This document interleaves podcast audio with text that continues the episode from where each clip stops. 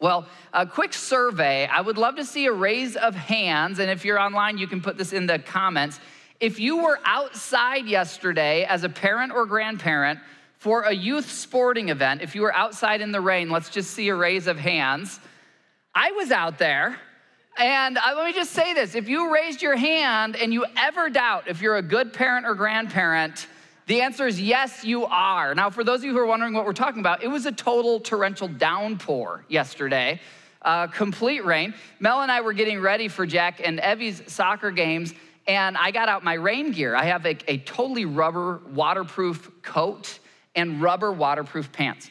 And Mel started making fun of me, but see, I grew up in Michigan, so I know how to handle the rain. She was like, John, you can't wear that. You're gonna look like such a nerd.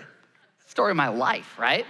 Story of my life. I'm used to looking like a nerd, okay? So, so everyone was out there, the wind was blowing. Oh my goodness, it was so rainy out there, but uh, I, I was bone dry. Mel looked a lot cooler, but not quite as dry. So,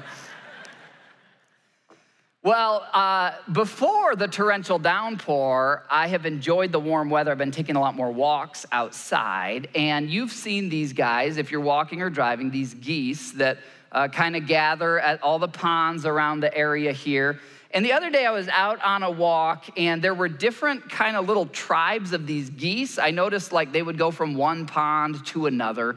So as I was walking, I was just kind of noticing the way they fly in different formations and the way they kind of bark when they're in the sky. And the one that's in the front, they'll bark and they'll kind of change who the leader is. And I was just kind of thinking, like, it's so cool that no one taught these geese to do this. It's just in their nature. Like, it's in their nature to flock together, it's in their nature to go to water, uh, it's in their nature to change who's at the front of the pack when that person gets tired. And it's amazing how God has just wired the animals to have nature. Um, our dog Penny has the nature of a dog which brings with it a lot of great things. You know, she wants to please. She's a really good dog. We love her to death. She loves to cuddle. She's really pretty obedient overall. But the other day, I heard some yelling downstairs. I ran downstairs. Penny had found some small dead animal in the backyard and she had brought it to the door. And so uh, we disposed of it. And then about an hour later, she brings the next one in. And I thought, you know, this is so annoying, but this is just the nature of a dog, right? They, I think they descend from wolves. It's just their nature to find these little creatures, and if they can kill them, to kill them, and I guess bring them as a prize to their loving owners. Did you know that as a human, there are things that are wired into your nature just as much as there are things wired into the nature of a goose or a dog? And three of those things are this it is in your nature and mind to long to be accepted. This is part of how God made you. This is not a bad thing. And by the way, this is universally true. This is true of people in India and China and Russia, all across the United States. This is true of uh, the wealthiest billionaires and of people in the slums. This is true of professional athletes, of every human longs to be accepted. And you can see this with toddlers. You can see this when kids go out and play on the playground. They're wondering, Am I accepted? Do I fit in? Do I belong? You have that in you. That's not a bad thing. God put that in you. You also, because you're made in the image of God, you long to be worthy, to have worth. So, not only like accepted as like, well, we all accept him, but he's kind of the runt or whatever, you long to be accepted in a way that you're valued that you have worth. That is from God. God put that desire in you. You also have this desire to be honored.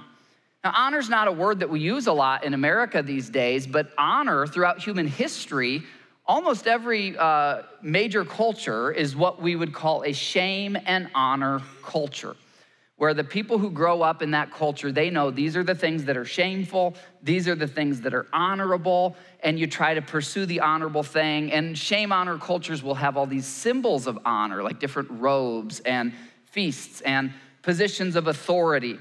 And so it's in our nature to long for these three things. But the problem is, from the time we're born, from the time we can waddle around, we start to experience at different levels the opposite of these things. The first time you got bullied on the playground as a kid, you experienced the opposite of all three of those, right? Instead of accepted, you were rejected. Instead of valued, you were devalued. Instead of honored, you were shamed. And so we grow up, unlike those geese that are just doing exactly what they're supposed to do, we grow up with these longings that are unfulfilled. And these longings, because we live in a broken world, sometimes we get the opposite of these things from the people around us. Maybe a verbally abusive parent, maybe just bullying from siblings, but whatever else. We get the opposite, sometimes real bad, the opposite. And then on top of that, we make our own mistakes too at times, don't we? And that's where we get the opposite of honor, which is shame. And whether we realize it or not, we're all going through life trying to get back to this position we were designed for of being accepted and worthy and honored. Uh, did you know that on top of the human layers of that, elementary playgrounds and families of origin, whatever else, there's also a supernatural, or that's just unseen spiritual battle for your soul. And did you know that the being that we call Satan or the devil, he's actually an unseen angelic being who is opposed to God? He wants you living in a place of rejection. That's what he did. If you know the story of the Garden of Eden with Adam and Eve, God created Adam and Eve, and they were perfectly accepted. They were perfectly worthy and honored. In fact, they were so accepted, you might wonder, like, why were Adam and Eve naked? Why is that such a big deal of that story? The point is, there was nothing to hide in any way, physically, spiritually, emotionally. Like, it was pure connection and pure honor and pure acceptance. And it was wonderful. There was no death, there was no pain, there was no suffering. Satan comes in and lies to Adam and Eve. Hey, why don't you disobey God and turn away from God? What is Satan trying to do ultimately? Well, he wants to mess up God's creation, and he wants to move Adam and Eve and you and me from accepted and worthy and honored to rejected and worthless and shamed. Now, I'm convinced that most Christians, including myself, uh, still, in a big way for most of my Christian life, I had believed in Jesus and I was saved. I was on my way to heaven, but I was still living most days over here. Now, the challenge with this is it's not like we wake up and look in the mirror and say, Boy, I really feel shameful and rejected and worthless today. We don't say that. We just feel it, and then we go looking to different things to try to heal it. And a lot of those things make it worse. Well, I'll give you a little example of the kind of rejection that gets into our spirit as young people and shapes our view of ourselves. And uh, this is a story that when I was eight years old, I was not laughing, I was crying. But you can laugh at it today, okay? Because I'm 38 now, I've processed it, I've moved past it, and I actually think it's kind of funny now. So, this is called a Chevrolet Celebrity. It was not a great car in its day, but it was a car. And it's the car that my older brothers had. I'm the youngest of four boys. And uh, one day, it must have been the summer because I was playing with my little Matchbox cars, as I almost always did. And I saw that my brothers were feathering their hair and French cuffing their jeans. This was a thing in the late 80s and the early 90s. It's coming around soon, I'm sure. And then I saw them all make their way out to the car. I had not been invited to whatever they were doing, but of course I should have been. And so I called to my mom. I said, Mom, where are they going? She said, They're going to the mall. Well, let me just tell you if you didn't grow up in the late 80s or the early 90s, going to the mall was the thing. It was like going to Disneyland on steroids. It was awesome. It was the best thing. And of course, my brothers, who were like probably 16 and 14 at the time, they didn't want this little eight year old, nerdy, scraggly kid dragging along with them in the mall. I didn't know that. And so I leap up and I run out to the driveway, and all three of my brothers are in the car.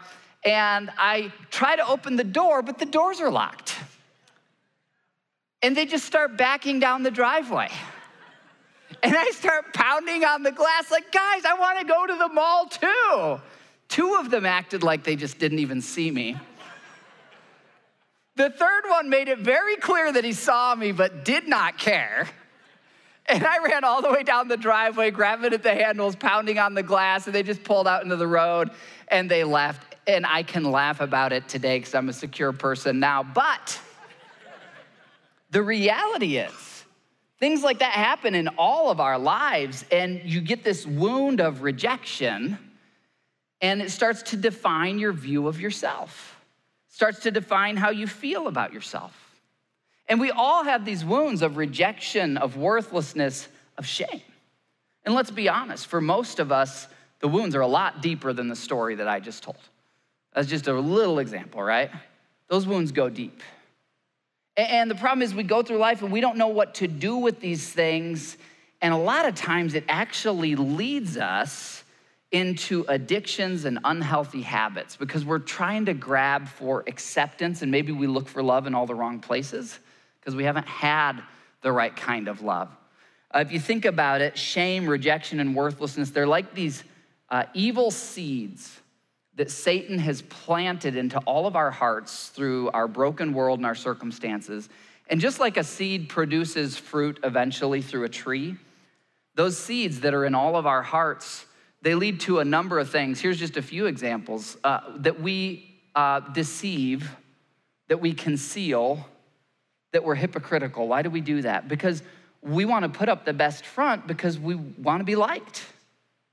And, and some people become very deceptive in putting up the front. Why? Well, it's because they've been rejected in the past and they don't want to be rejected now.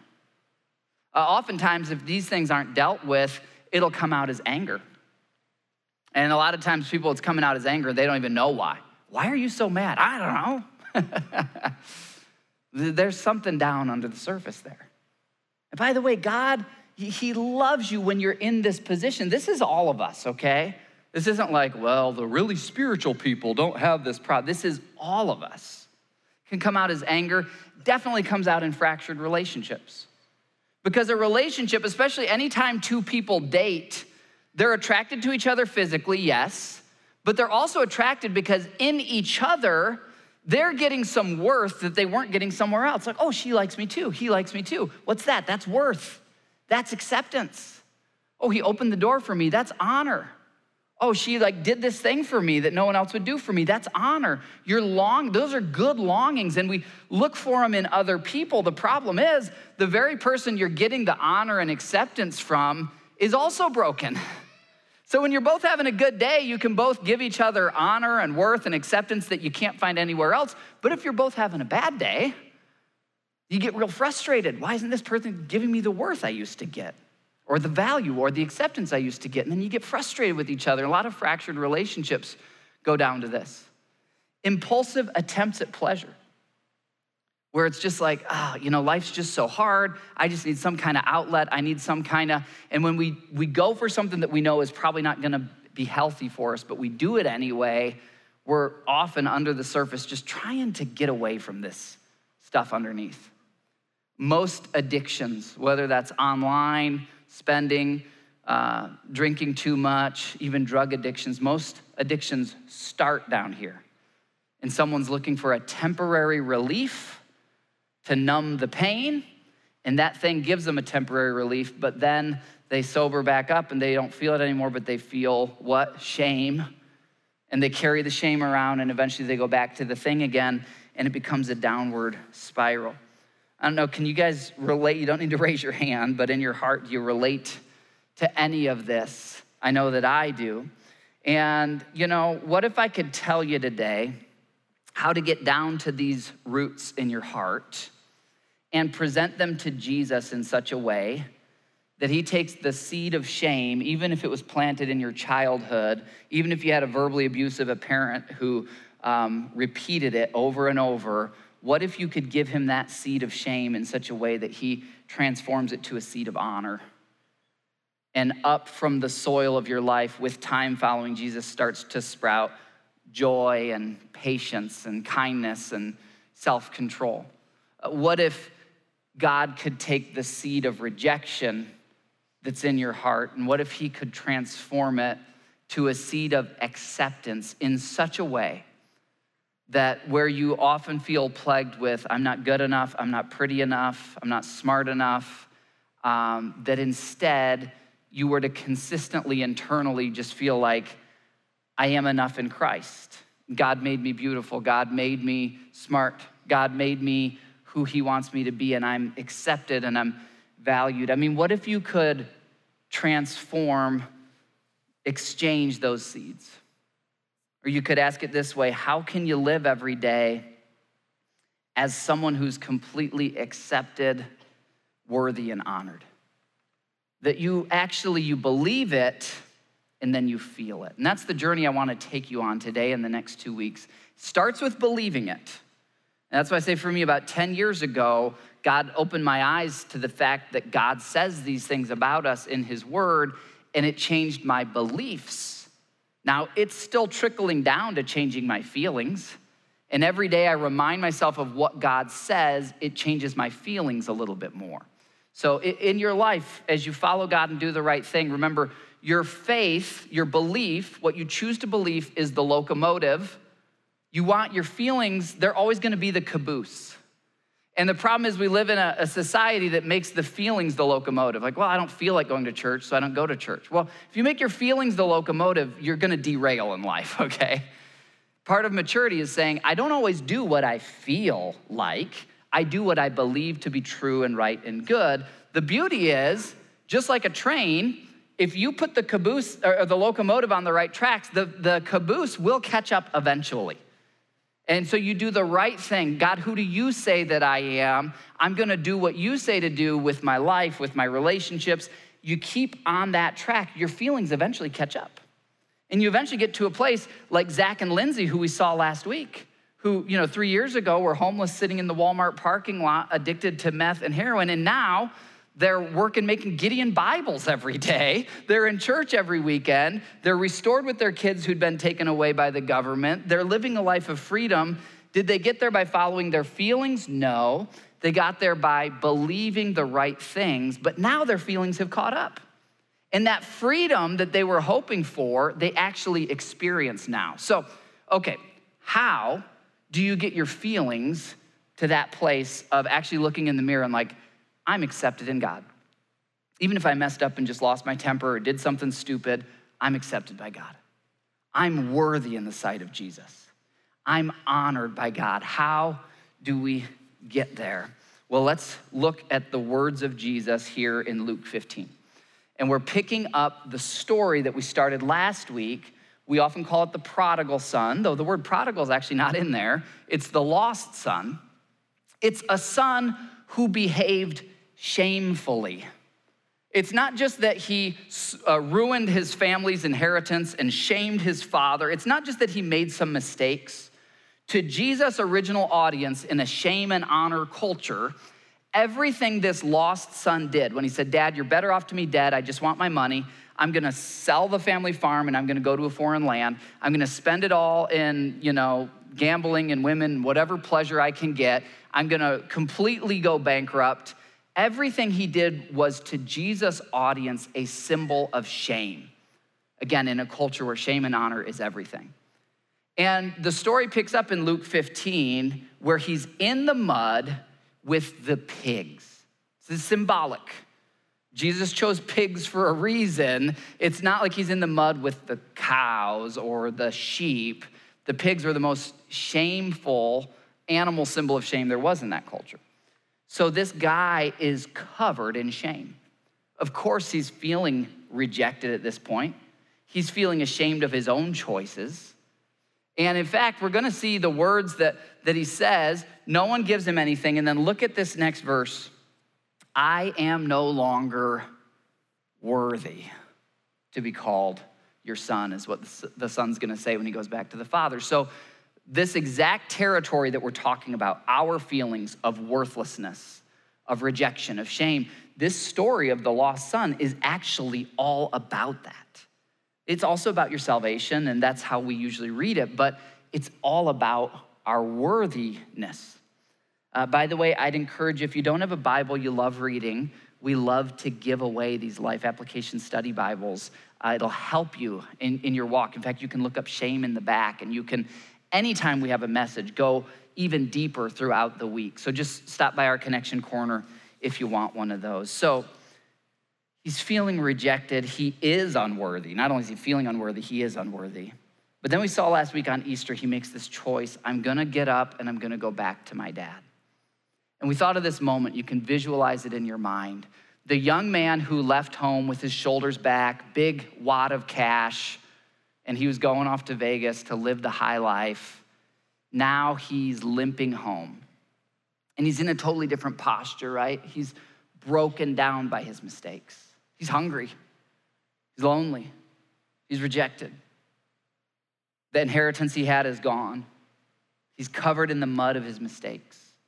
Still smell the pigs on him, but he limps home just hoping that his dad will let him be a servant in the household, live out in the servants' quarters, hoping that his dad will maybe just have enough compassion to, to feed him, but he, he kind of knows there's no way everything could be restored. I've made too many mistakes. Now, interestingly, in, as I've studied ancient Near Eastern cultures, and you see some of this still in Arab cultures, not all Arab cultures, but there is still a thing today called honor killings. Uh, if you look it up, uh, in Arab cultures, shame and honor are such a big deal that there are still people today uh, in parts of Iran, Iraq, Syria, et cetera, where if you dishonor your family, they will kill you because of how much you dishonored their family.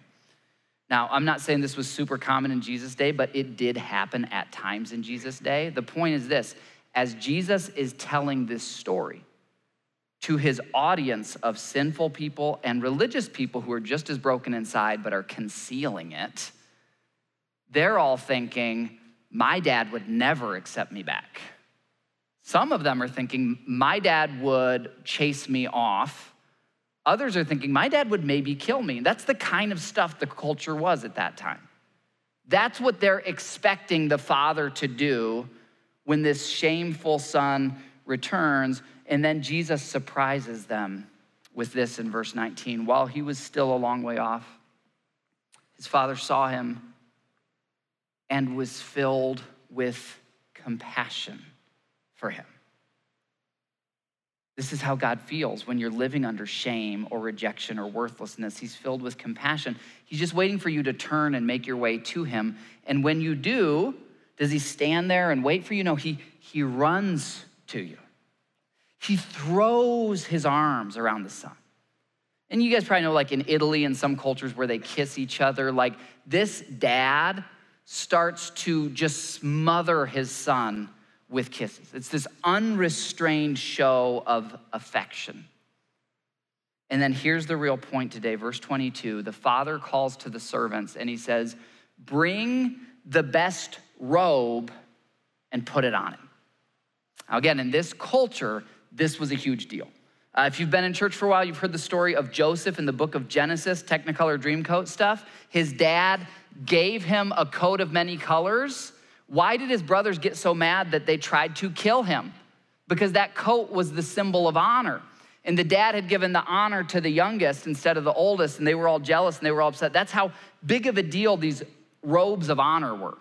This is like a robe, they didn't get it at Target or Walmart. This was like one robe. Nobody wore this every day. This robe would come out of out like every once in a while and it would get put on one person. And here's the point. The son limps home. His family ring, he's pawned it off. His sandals are gone. His fancy robes are gone. He's covered in mud. He's covered in shame. And the dad could say, All right, son, back to the servants' quarters. We're gonna make sure you don't die, but for the rest of your life, we are going to remind you how much you messed up. Isn't that what some of our families would do? You like, okay, because you're my blood, you can come back into my house and eat down at the kids' table, but you're ne- it's, it's never gonna be the way it was. That's what the son's expecting at best. And the father instead says, Bring the robe of honor. I mean, the one that only I wear, or if a traveling prophet that we really revere comes through, we put this robe on him. Bring that robe and I want to completely cover over my son's shame. My son is not defined by what he did. He's not defined by the mud of the pigs. He's defined by my robe of honor. My honor covers his shame. Put a ring on his finger. In other words, here's his identity. He's my son again. He's still my son. He's not just welcome back as a servant, he's welcome back as my son. Put sandals on his feet bring the fattened calf. You've heard that phrase, same kind of thing in this agricultural society. They have all their animals, they have one that they're like really fattening up. And once or twice a year, the biggest celebration, the biggest feast, the biggest show of honor of the year, they bring out the fattened calf and they eat it. And the father doesn't just say, You're kind of welcome home. You can have a place in my house, but we're gonna really hold this over your head. The father says, My honor completely covers your shame. And we're gonna celebrate and we're gonna honor you. Here's the answer to that question How do you uproot those seeds of shame and, re- and rejection and transform them? You run to Jesus. Every time those emotions surface, you do something wrong, and your shame makes you think, oh, you're not worthy to be a Christian. You're not worthy to be in the family of God. You remind yourself, I might not have been worthy, but Jesus is worthy, and He died on the cross for me. You feel a feeling of rejection, and, you allow the Holy Spirit to start speaking in your mind to say, hey, that person might reject you, but Almighty God, who defines right and wrong, who spins planets, He accepts you because of Jesus' work on the cross. You think, ah, I'm not pretty, I'm not smart enough, I'm not good enough, I'm not whatever. And you invite the Spirit of God, especially through the Word of God, to say, You are my beloved. I chose you before the foundation of the earth. I knit you together in your mother's womb. You are fearfully and wonderfully made. I have a plan for you. I know the plans I have for you, not to harm you, but to prosper you, declares the Lord. And it's as you let the word of God renew your mind, you change those beliefs, the locomotive, and eventually the feelings will catch up. I can stand here and I can tell you, after 10 years of changing the beliefs, my feelings have finally caught up. It took me like years to be able to say I'm good at anything because of the way I was raised. was like, no, you're not good at it. If you say you're good at something, that's pride. No, you are good at stuff. God made you that way, you know? Celebrate what you're good at and use it for God. It took me years to get there, but I had to change my thinking, and my feelings eventually caught up run to Jesus to experience his acceptance, his worth, his honor. And by the way, in your relationships, a lot of times, a lot of marital and relationship frustration is why isn't that person giving me my worth, my honor? Why aren't they valuing me? If you say, remind yourself, I have those things in God, you're gonna be a little less needy to get them from your spouse and you're actually gonna start to be in a position to give them more to your spouse. Only God has these in limitless quantity. Everyone else runs out. You can date or be in love with the most emotionally healthy, spiritually healthy, beautiful person. They're going to run out on their bad days of as much acceptance, worth, and honor as you thirst for because you're made in the image of God. But in God, you'll find that. I don't know if you've seen these kind of tragic pictures after oil spills when an oil tanker runs aground and the oil spills out into the ocean and all these animals are just covered in oil. To me, this is a visual of what happened back in the Garden of Eden when Adam and Eve uh, invited sin into the world. Essentially, the oil tanker of evil ran aground, and that oil of sin has spread uh, across our entire planet, across all of humanity. So we are born into a world like this. We're not born into the Garden of Eden or into heaven. We're born into a world like this. And we've got other people's sin on us, we've got our own sin on us, we've got just this brokenness from God, split away from God. It's, it's all on us. And we try to fix it. And the only repair is to go to God through Jesus, where it says the blood of Jesus Christ cleanses us from all unrighteousness. And here's a picture of some of these aid workers who are cleaning up one of these animals. I can only imagine with a bird like this how long that process would take. You know, if it's completely caked in oil, you know, between all the feathers and everywhere, how long that process would take. Now, here's the thing when you have a moment in your life and you say, Jesus, you're my Savior, I admit that I'm a sinner. I believe you died on the cross for me. I believe you rose from the dead. The moment that happens, you're adopted into the family of God. You've got a place in heaven. Your eternal security is there through the work of Jesus on the cross. But here on earth, until you get to heaven, the process is a lot like this. And as you continue to come to church every weekend, surround yourself with other believers who will speak God's truth of who you are, read his word and start to define yourself by what he says, the, the cleaner you get, so to speak. But it, it, the difference is you're not like trying to be good to please God. You're accepting that God has made you good in Jesus, and it's all about surrendering and staying in his hands so he can keep doing this cleaning work. And the thing is, this cleaning work, it's bigger than just forgiveness of sins and salvation. I mean, that's huge, eternal life, kind of a big deal. But it's also in this life.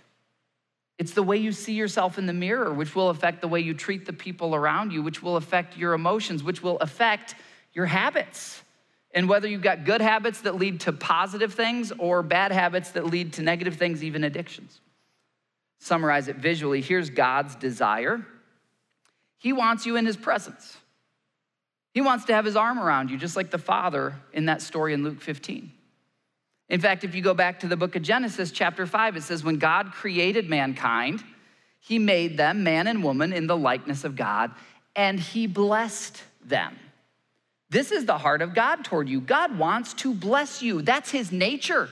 He's the fountain of life and light and joy and warmth and love in the universe. He wants to bless you.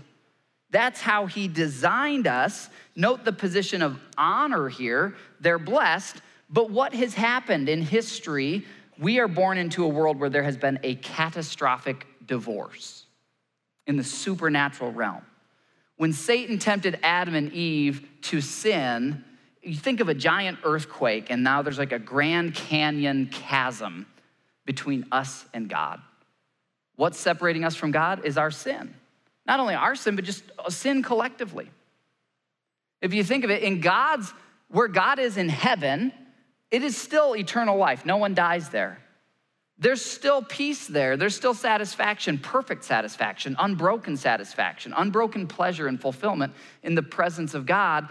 And if you think of it like that bird covered in oil, if you want to imagine heaven is white, heaven's not actually white. It's a lot like earth, except better, okay? But if you just want to visually imagine it as being like perfectly clean, is what I mean, then you've got this oily bird how do you get the bird in there if we can't have the oil in there? You got to clean the bird off. That's what salvation is. God cleans that spiritual contamination off of us. So the bad news is that without that cleaning, we're separated over here where we do have death. We are unresolved. Scripture says all of us have sinned, and as a result, we're broken away from God. That's the bad news. Here's the good news God came to earth on a rescue in the person of Jesus.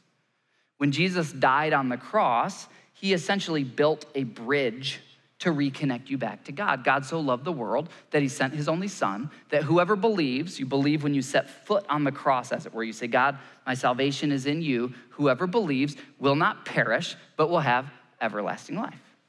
That's salvation. The wages, the payment of sin is death.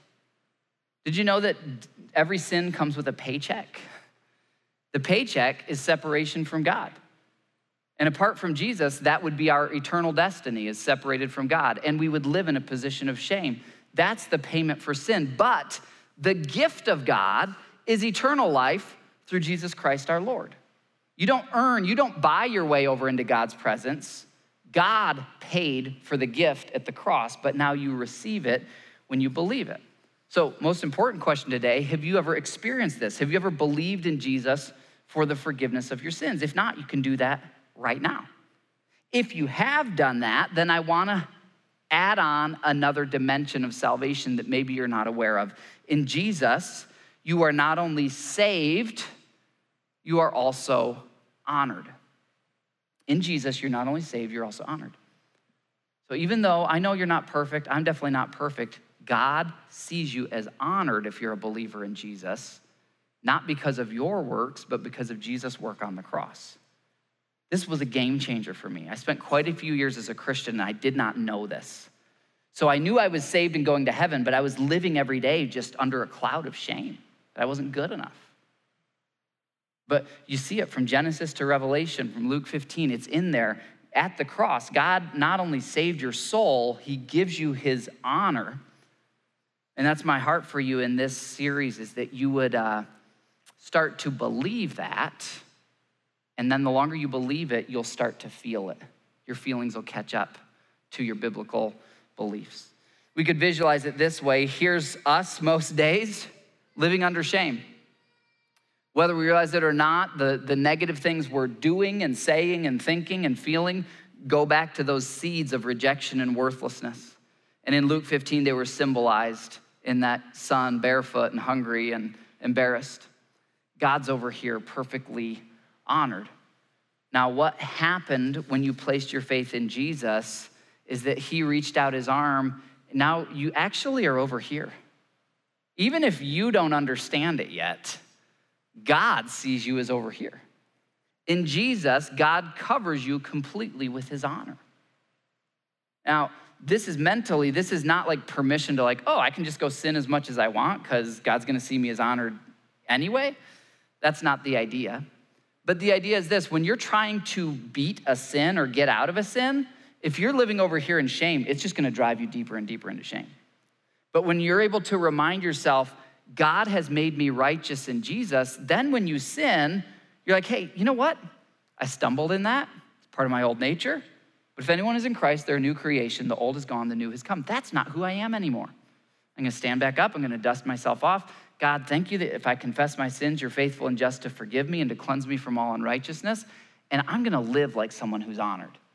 And, and you see this, we'll get into this next week, but you can see it with toddlers and kids. If you treat a kid like they're always shameful, they're gonna act shameful. And if you treat a kid like they're honored, they're gonna act honored. Most of us were raised, treated like we were real shameful. And apart from Jesus, we were. But now we're honored. And it's this journey now of God, help me to learn to live like your honored son or daughter. This is what I desire for you guys so much. I want you to experience this. Scripture puts it this way in 2 Corinthians 5 God made him who had no sin, that's Jesus, to become sin for us, so that in Jesus we might become the righteousness of God. Now, just think about this for a moment. God is perfect, has never sinned. Or maybe we should ask it as a question has God ever had a morning where God wakes up and he's like getting ready for the day and he's like, oh, cannot believe I did that last night. I am so ashamed of myself. Right? Like, think about this. Uh, God, there's the Father, the Son, the Holy Spirit. They exist in perfect relationship where each one is worthy, honored, and accepted. That's where we're made in the image of God and get that from. They've existed that way for eternity. They're not bound by time. They've never felt shame. They've never messed up. And then God sees us drowning in the oil of shame and rejection, and He says, I will go down into their world for the great exchange. I will feel their shame. More than that, I will let their shame absorb into me completely. I'll carry their shame so that I can give them an exchange and they can feel my honor. They can have my robe of honor put over their wounds of shame. Look at this. Jesus died on the cross. Why? I think most of us, even if you've been in church for a while, if we were to finish this verse based on how we actually live life, we'd say, God made him who had no sin to be sin for us so that we might spend the rest of our lives on earth feeling like we're not good enough, but someday get to heaven where everything's gonna be okay. Like that's how most of us assume it is. But what does God say? He made him to be sin for us so that in him we might become the righteousness of God. Whether you realize it or not, Christian, you already are the righteousness of God. And next week, I'm gonna give you a bunch more scriptures and a bunch of ways to really start to live this out every day. But today's just start to believe it. And then next week, we'll go a little bit deeper. Here's a visual for you. You've heard of rose colored glasses, and the idea is this if someone's wearing these, everything they see is gonna be tinted that color. There was this moment in my Christian walk where as I was studying the word of God and I was growing in my faith, Hebrews 7:25 says that Jesus Christ now stands at the Father's right hand in heaven and he ever lives to make intercession for you. In other words, every time I sin or mess up, Jesus is right there next to God and he says, I died on the cross for that one. I died on the cross for that too. That's also forgiven. And as a result, the Father sees me through the lens of the Son. And even though I'm not perfect, even though I have mud and mistakes on me, his robe of honor has covered me. And when I started to get that, it started to set me free in a really deep way. And that's my prayer for you is to just start to believe God sees me through the lens of Jesus. Isn't that great? yeah, because if he didn't, we'd be in big trouble. God sees you through the lens of Jesus. So here's three points that we're going to unpack next week, but just in summary this week, I want you to know today, Christian, you are accepted in Jesus. Even if the people around you don't accept you. You are made worthy in Jesus, even if you feel like you're not worthy. You are worthy in Jesus. You start to believe it, you start to claim it, and eventually you'll feel it. You are made honorable in Jesus. And so instead of it being like, hey, because Jesus died on the cross for you, you better never mess up, it's like, because Jesus died on the cross for you, you are a new creation. You now have the power to do what's right. And when you mess up, you can get up and you can get healthy and start moving in the right direction again. I want to mention a group that we have available that goes deeper on this. And if you want to be part of it, just text the word accepted to this number on the screen. You can take a picture of it. You can text it now. You can look at this later online if you want. The, this book, Shame Interrupted, is written by a psychologist, PhD, who's also a biblical theologian. And he really helps for both men and women unpack these deep rooted feelings of rejection, worthlessness, and shame and heal them through the word of God and the promises of God. So if you text that word accepted, we actually have Christian counselors who are leading these groups. The group is, you know, confidential. We're not going to put your name up on a screen on a Sunday and be like, "Well, there's Nancy. I'm glad she got in the group." Right? We're all we're all broken. We all need this. This has changed me and helped me so much um, that I just really want to encourage you. Some of you are like, "Oh, this is kind of interesting." Others of you are like, "Whoa, I really." This could change my life if I could get this. If you're feeling that way, these groups are for you. We will break it off. There will be one for women and one for men. And I just can't encourage you enough because here this series will go for three weeks, but these groups will go much longer. I want to show you a story to just show you how God can take us if we'll bring him our shame and change us for the better. This is a man in our church, a medical doctor, whose shame was controlling his life to the point that it cost him, it was costing him his career and even his family. But I want you to see how Jesus showed up and changed it all. God had to get me to a place where He stripped everything away. I wasn't a physician. I wasn't a dad. I wasn't a husband. I wasn't a brother. I wasn't a friend. I was nothing. I was a, I was a broken, lost human being. And God stripped everything away because He's like, I want you. That's all I want.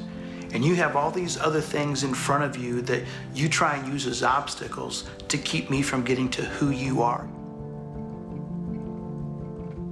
For me, I, I think it, I started it. I was a young teen, like 14 or so.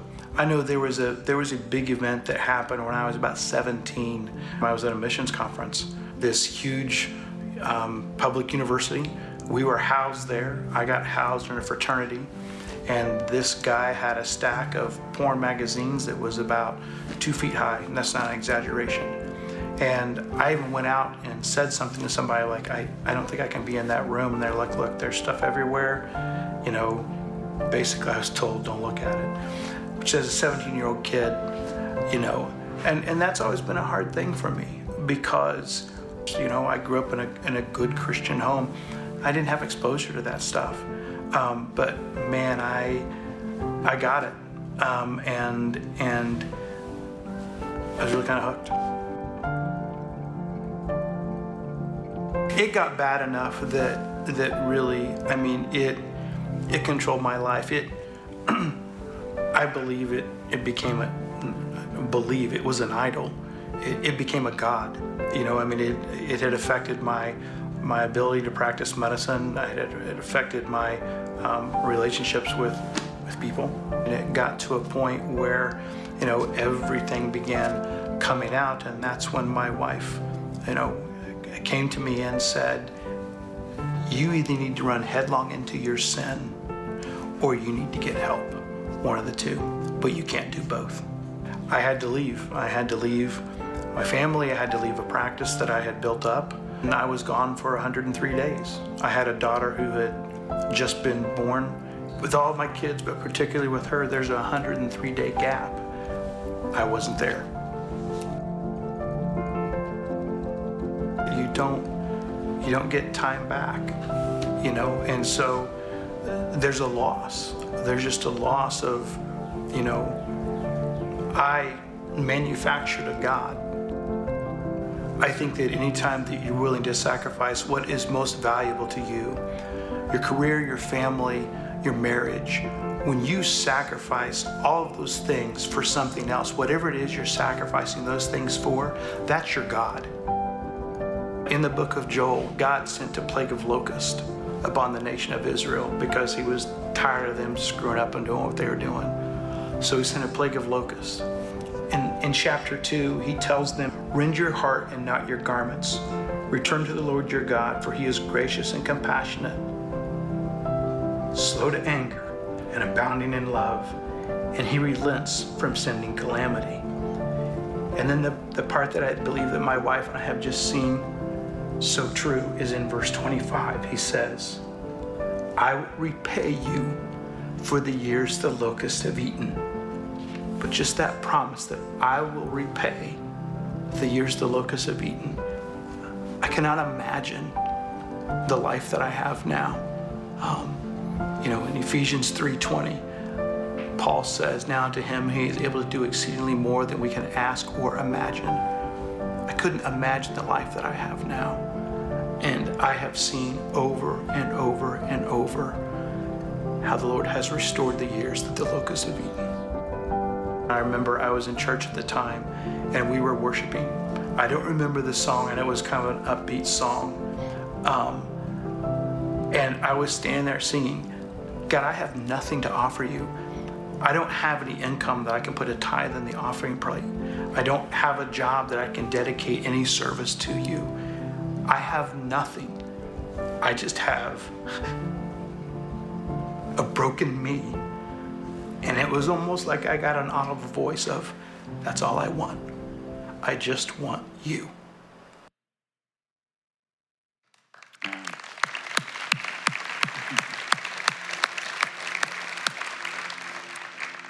I love Neil's story because it normalizes the reality that every one of us in this room has some struggle in our life that traces its way back to some seed of shame or rejection or worthlessness. And when you're struggling with those things or those emotions, the enemy wants to isolate you because healing happens in community. The enemy wants to separate you away so he can just go to town, killing and stealing and destroying, get you on that negative spiral downward. Neil's, Neil did the right thing back in that struggle. He was still in church. His wife did the right thing, saying, Hey, I see you, I love you. Pick a side. And then he did the right thing, saying, I'm, I'm just totally broken, God. I can't fix this. As part of our culture as a church, we are not a religious group of people who pretend like we're all really great. We're a bunch of broken people who believe that God is really great. We're not people who put up a front that we are worthy. We are people who put on a robe of righteousness that says we've been made worthy through Jesus. And I just want to encourage you today to just Open your heart to believing in Jesus, not only for the forgiveness of your sins, but for the restoration of your righteousness, for your worth, for your dignity. And next week, we're gonna get real practical, but it is a game changer. We all still mess up, but after you mess up, if you know that's not who I am anymore, you go upward closer to God and you get more and more set free. Versus if you try to hold all that on your own, you make the mistake and you just carry that and you can't carry it on your own. And then you go back to the thing and you get on a negative spiral downward. God wants a positive honor spiral for your life, not a negative shame spiral. And so, what am I asking you to do today? Very simply, this will you bring Jesus your broken pieces? Bring him. I know some of you, you're like, yeah, there's one seed of shame or rejection down there. Others of you are like, John, if you could see beneath the soil of my heart, that's all that's there. Bring him your broken pieces. If you will run to him with what you have, just like the lepers would come to him and the blind people would come to him, he would heal them. He will heal you. Just run to him. And that's your choice this next week, these next six days. Every time those shame, rejection, all those feelings pop up, you just remind yourself, Jesus, I want to start believing who I am in you. Would you help me to start experiencing that? And then join us here next week. We're going to continue on this study. But right now, if you'd stand with me, I just want to pray over you as we go into a time of worship. Father, you see the brokenness in each of our lives. Uh, some of it we've inflicted on ourselves, and a lot of it is just the contamination we were born into. God, I just pray over this place and everyone online that in this moment, as we sing and worship you, that we would just choose to run to you, to bring you a broken me, to bring you our broken pieces. Father, well, we ran to you once for salvation. Now we're learning to run to you every single day when we doubt our worth or when we mess up. We will run to you again and again and again. We pray in Jesus' name. Amen.